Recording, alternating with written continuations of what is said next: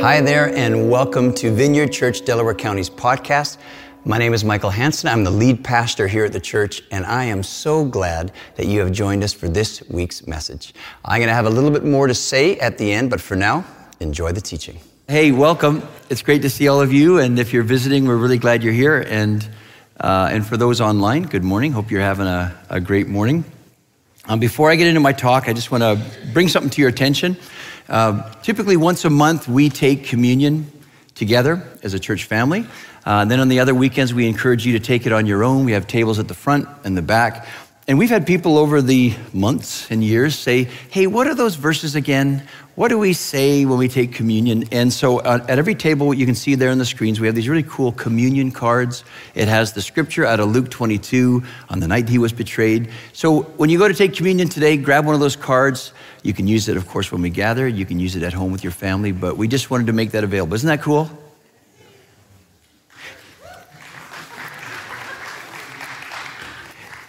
And we got these cards cheaper because they're in German. So, uh, Deutsch sprechen? Huh? Okay, so uh, this is the final week. I better get going. I don't know. I feel there's a silliness in the room today, which is great.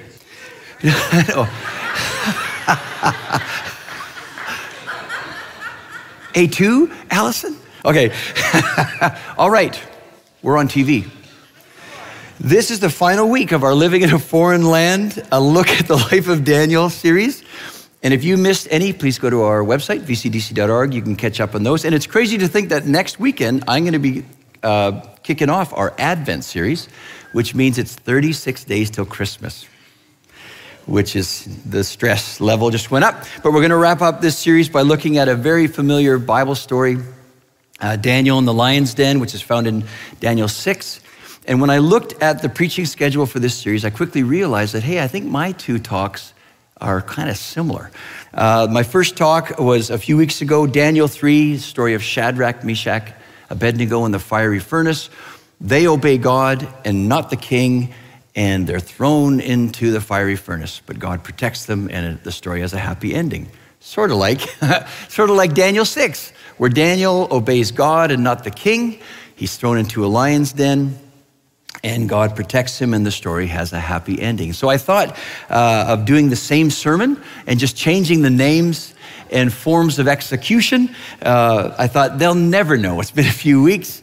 Uh, but then uh, it dawned on me that, yeah, these stories are similar, but there are some differences, some very important differences that I want to uh, look into a little bit. So uh, let me set it up this way. In Daniel 3, Daniel and his three friends are teenagers uh, uh, fresh into their captivity in the foreign land of Babylon. Um, but in Daniel 6, we learned this last week, Heather was talking about this. Daniel is now in his 80s. And we don't know where the three lads are. I'm sure they're around somewhere. Uh, but Daniel's in his 80s, and he's now spent the majority of his life uh, serving multiple pagan kings. And another way to put that would be he's been working in Babylon's White House for, for multiple administrations. In Daniel 3, we read lots of dialogue between the three lads uh, and the king, whereas in Daniel 6, we only hear once from Daniel. And it's near the end of the story. Most of what we see in chapter 6 is really how other people saw and experienced uh, Daniel, whether it was some of his peers, political peers that he worked with, or the king, we see how Daniel's life his character and his faith impacted those around him. And even though he lived in a foreign land with a foreign culture, uh, surrounded by foreign people, it's really clear in the story that Daniel, he was involved in the culture. He lived there, he worked there, but at the same time, he stayed very true uh, to his Jewish faith. And that reminds me, if you were here the first weekend, Andrew I don't know if this was original Andrew, but Andrew uh, said this As Christians living in a foreign land, we are called to mix in, but not blend in. Do you remember that? And, and so I was thinking about that, and I thought, okay, let's, let's, let's pretend for a little bit. Imagine if all of us in the room here, if imagine if we were taken into captivity. Let's say, uh, let's say Canada invades Ohio. Okay, I know, I know, it's, it's a story.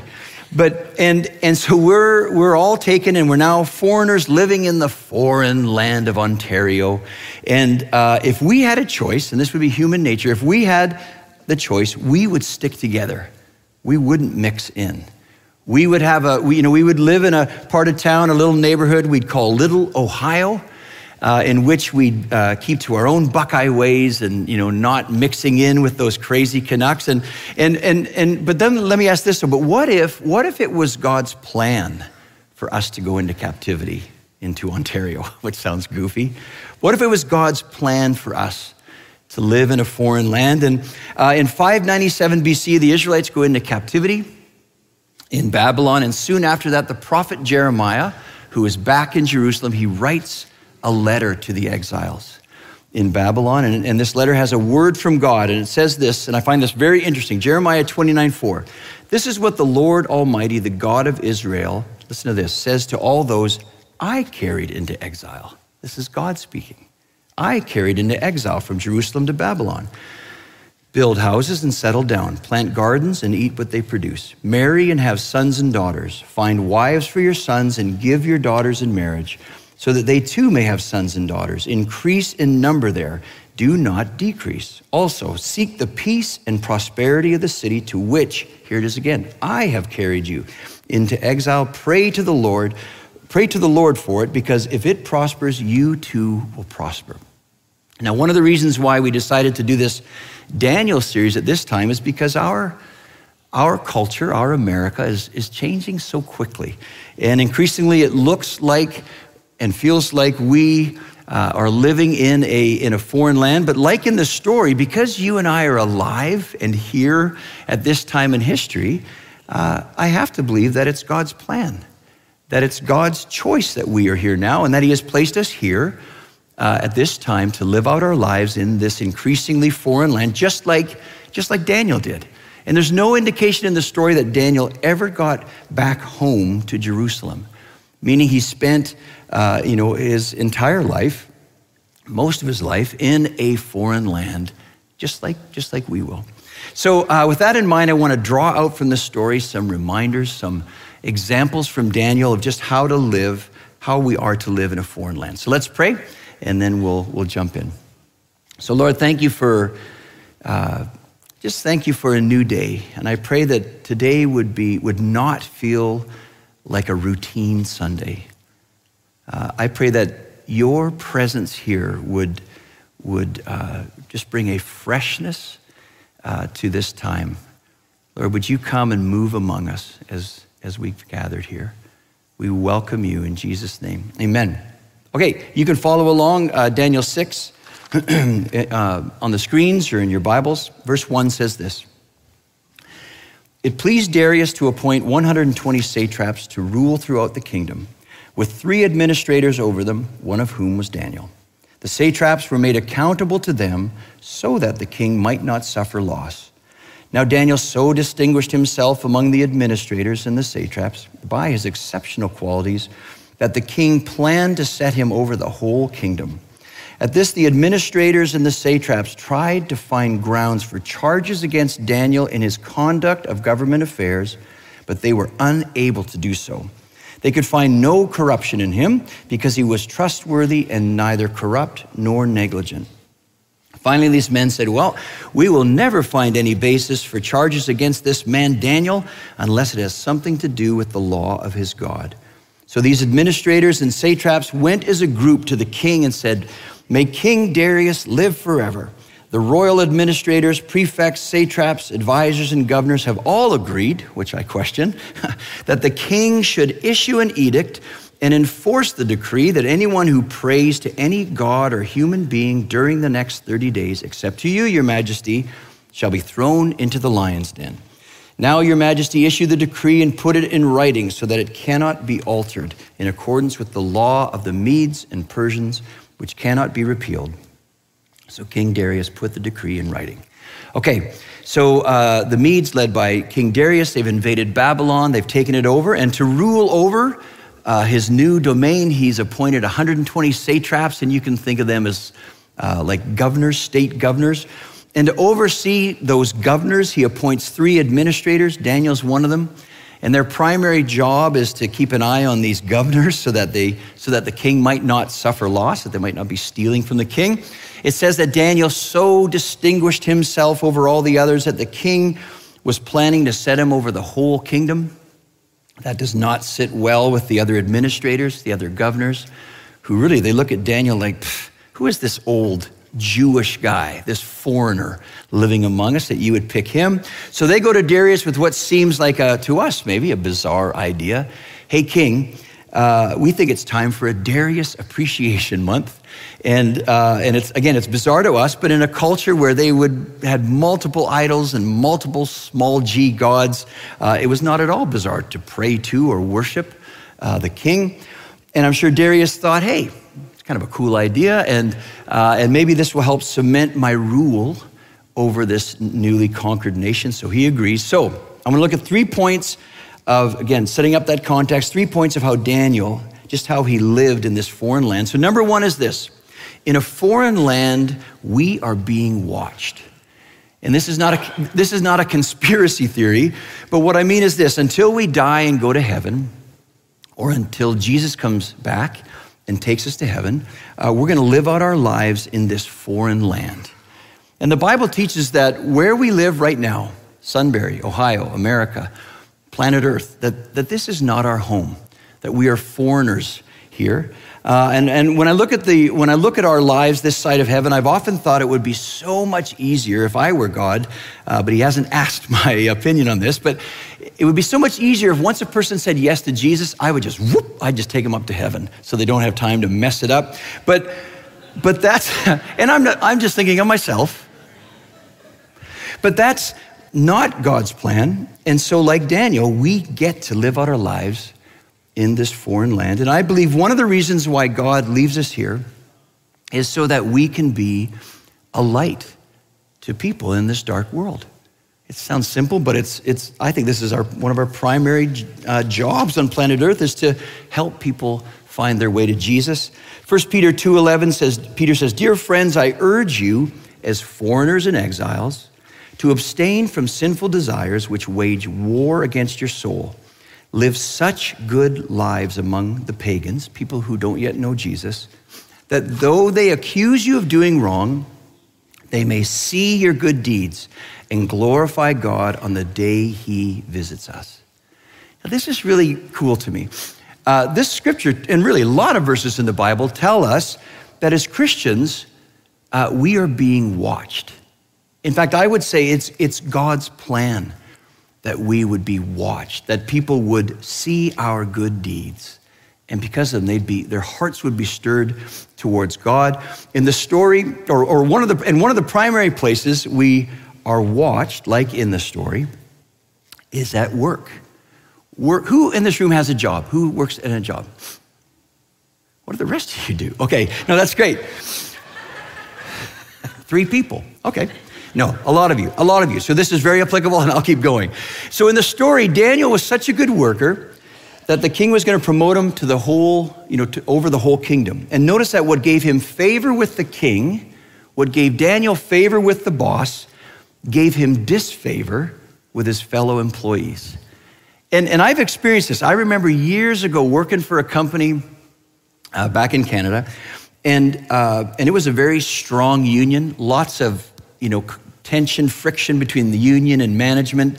And, and I remember that there was like this, this strange peer pressure to, uh, uh, to not buck the system.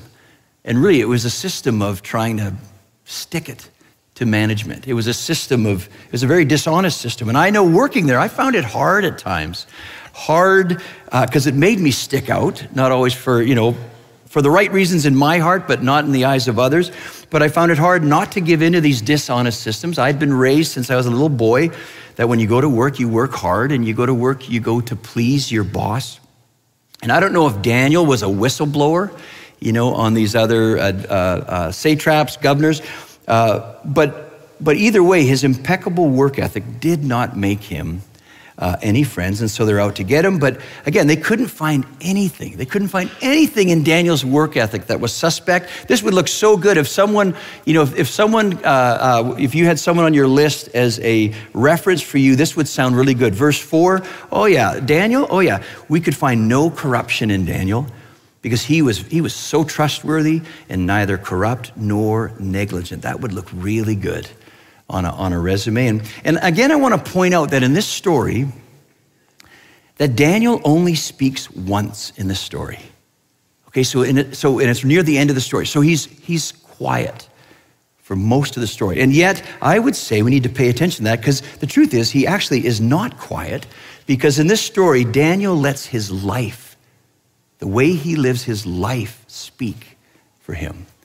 Because think about that. I think this is a, a, familiar saying. It's, it's much easier to talk the talk than, yeah, good, than walk the, and, it isn't that true. I mean, talk, what is that? Talk is cheap. Uh, Daniel, Daniel lived out his faith. And what we'll see a little later in the story, because of how Daniel let his life do the talking, uh, as the story continues, the king, who we'll see has been watching Daniel. And we'll see that the king, by watching Daniel, his life, his good deeds, literally is brought to faith. He's brought to belief in God as he's observing Daniel. So let me ask, a, let me get a bit more personal. Consider this. What would people say about you? What would they say about your God or your faith based on your work ethic? Just think about that. Based on your how you, you know, your attitude at work, you're the way you talk, the way you, you know, do, do or don't do what you're supposed to be doing. Like just consider that. Uh, Colossians 3.22 says this, and, and it starts off with the word slaves, but I'm going to change that to employees because I think that's more would be more applicable. Employees, obey your earthly masters in everything, and do it not only when their eye is on you and to curry their behavior, Wait, and to curry their favor, but with sincerity of heart and reverence for the Lord.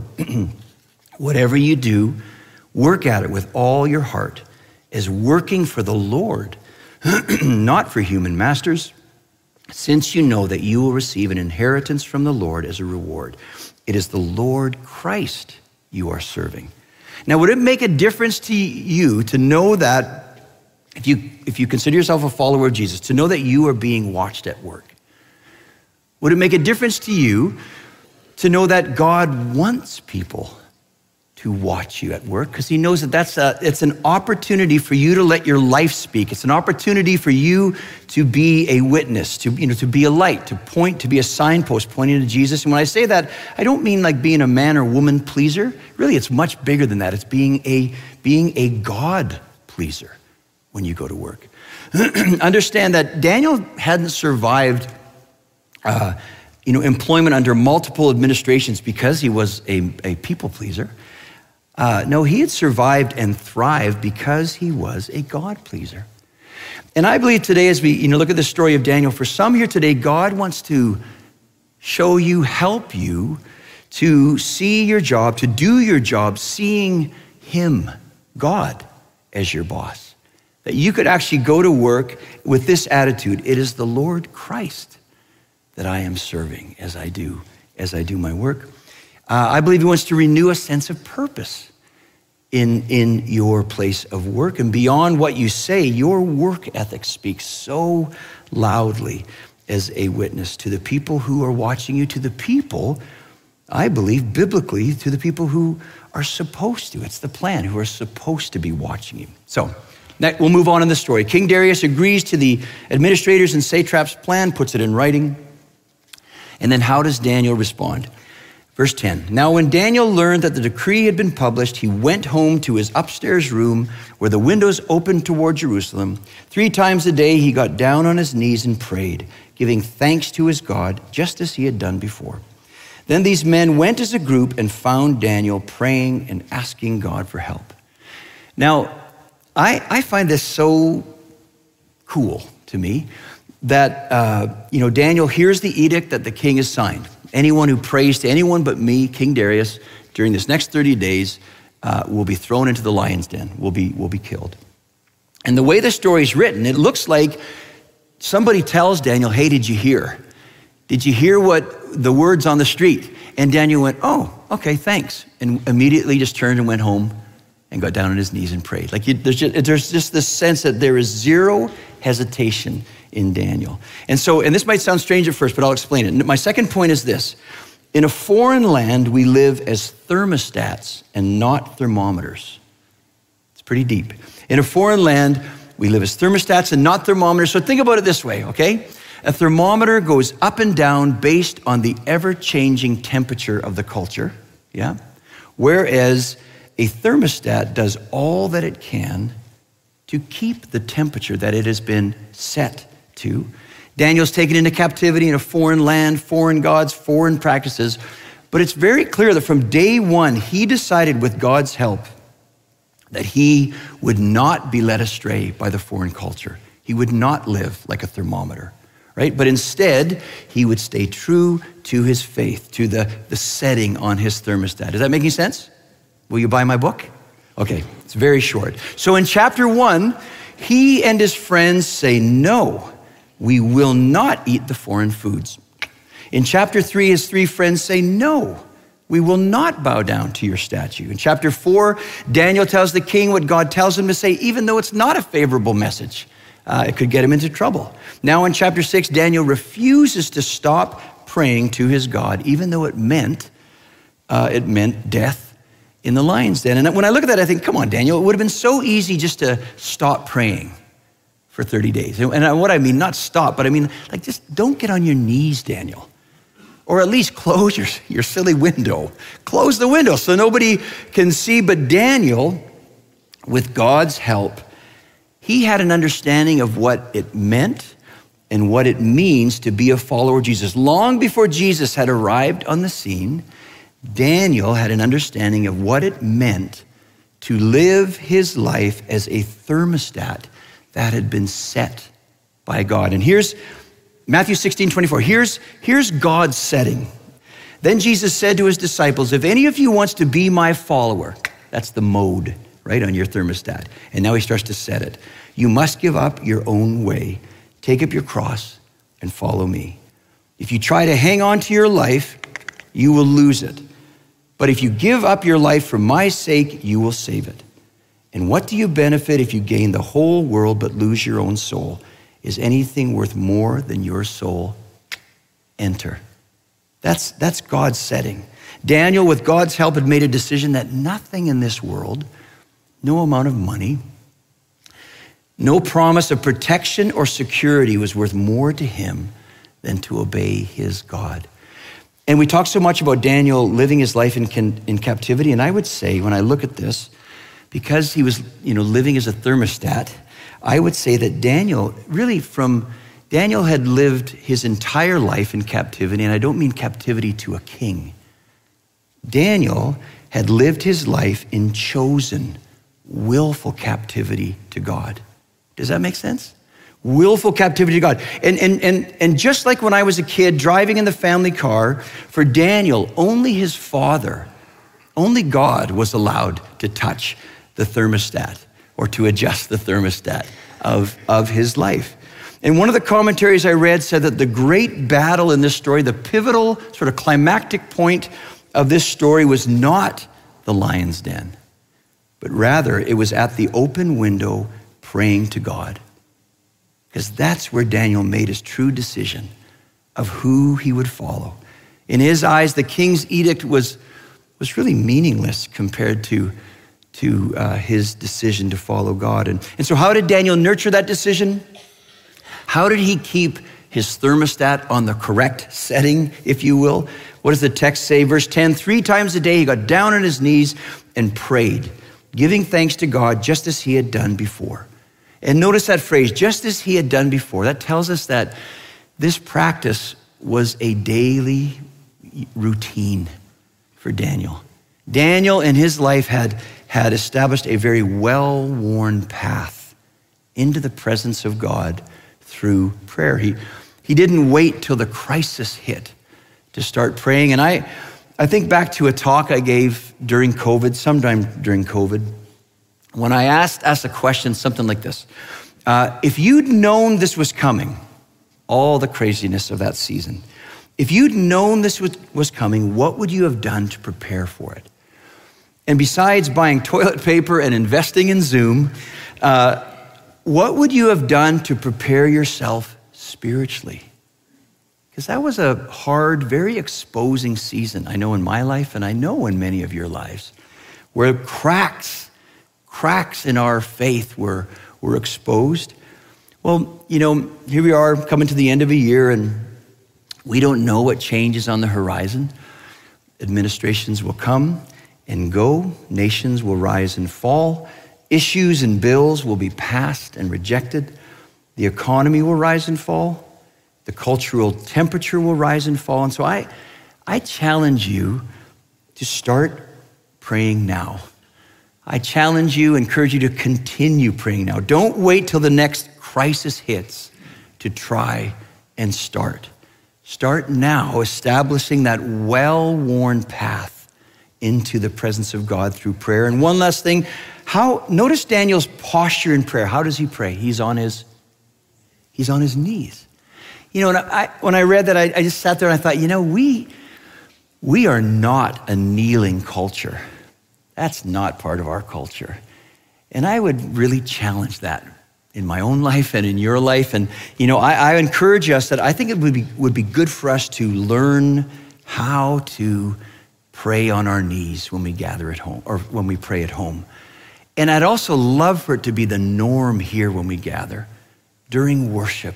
You know, when you come forward for prayer, that it would be normal to get on our knees uh, uh, and, and pray. Listen to this quote Kneeling in prayer is not a matter of indifference, it reminds you of your true position.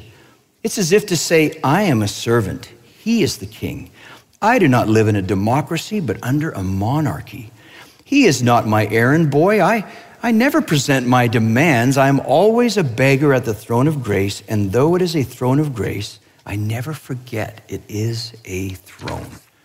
So the story continues. the men squeal on Daniel and remind the king that this decree is irrevocable. Look at the king's response in verse 14. He says, When the king heard this, he was greatly distressed and he was determined to rescue Daniel and made every effort until sundown to save him. Again, Daniel's accusers go, Well, actually, you, you, you signed the document, king, and it cannot be changed. And so the king gives the order for Daniel to be thrown into the lion's den. And, and it's really interesting. The king's final words to Daniel, again, speak to the fact that he has been watching. He's been watching Daniel uh, and, and, and just how he's lived out his faith. Look at verse 16. May your God, Daniel, whom you serve continually, I've been watching you. May he rescue you. And so Daniel's thrown into the lion's den. And you'd think, if I was writing a good story, I would focus on what happens to Daniel. But you notice the, the focus of the story is not on Daniel. He's just thrown into the lion's den, and then the camera, boom, it focuses really on the king. And what it really focuses on is the king's inability to help Daniel. We see that although he is, the, he is this great, great king, that he is not able to save Daniel. I think the story wants us to see how weak this great king actually is, and in a little bit, how great and powerful Daniel's God is. My third and final point in a foreign land, we put our trust in God above all others. One of the things nurtured in Daniel's life through this daily routine of getting on his knees and praying, giving thanks to God, asking God for help, was that it, it, it set him free from the temptation to put his trust in people. Right? It, it, it gave him a a proper perspective and a daily reminder of who was and who really is in charge of his life and of our world. And another thought, you know, I, um, during the 2020 election, and I say this because we're getting ready for another election year, I believe an inappropriate, unhealthy amount of trust and hope was put upon the different candidates. And I mean no disrespect when I say that, but they are just people. And I don't believe they are worthy of such trust and hope. Would you read this scripture with me? This is Psalm 146. Let's read this together. Don't put your confidence in powerful people. There's no help for you there. When they breathe their last, they return to the earth, and all their plans die with them. But joyful are those who have the God of Israel as their helper, whose hope is in the Lord their God. He made heaven and earth the sea and everything in them, he keeps every promise. Forever. Oh, you're, I'm like, what are you saying? And then I realized I, okay, man, oh man. So Daniel put his trust in God, whether he lived or whether he died. His trust and hope were in God. Story continues, verse 19. At the first light of dawn, the king got up and hurried to the lion's den. When he came near the den, he called to Daniel in an anguished voice Daniel, servant of the living God, has your God, whom you serve continually, been able to rescue you from the lions? And again, here's where we can see the king's been watching David. Uh, you can see this, this pagan king is being drawn to belief and faith uh, in, in Daniel's God. I mean, why else? Think about this. Why else would he have gotten up so early? To run down to the lion's den to see if Daniel was still okay, if he didn't believe at some level that Daniel's God might just be able to help and rescue Daniel. So in verse 21, Daniel answered, May the king live forever. May uh, my God sent his angel, and he shut the mouths of the lions. They have not hurt me because I was found innocent in his sight. Nor have I ever done any wrong before you, your majesty. The king was overjoyed and gave orders to lift Daniel out of the den. And when Daniel was lifted from the den, no wound was found on him because he had trusted in his God. Okay, why don't we have the worship team come on back? And I'm going to, I want to end with a, just a thought I had as I came to the end of this story or this part of the story. Um, and I, I wonder, would the king, would we, would we see this story differently uh, if there was no response from Daniel to the king's, uh, to the king's, you know, when the king called to him? Like, would we see this story as an epic fail if Daniel was mauled by the lions? And to that I would say, well, maybe to us, but not to God. Not to God. In a foreign land, putting our trust in God above all others means that He has the final say. He sets our thermostat. And, and even if God had not chosen to save Daniel's temporary earthly life, he would have still, Daniel would have still have been welcomed into his permanent eternal life with the loud, well done, Daniel, you did it.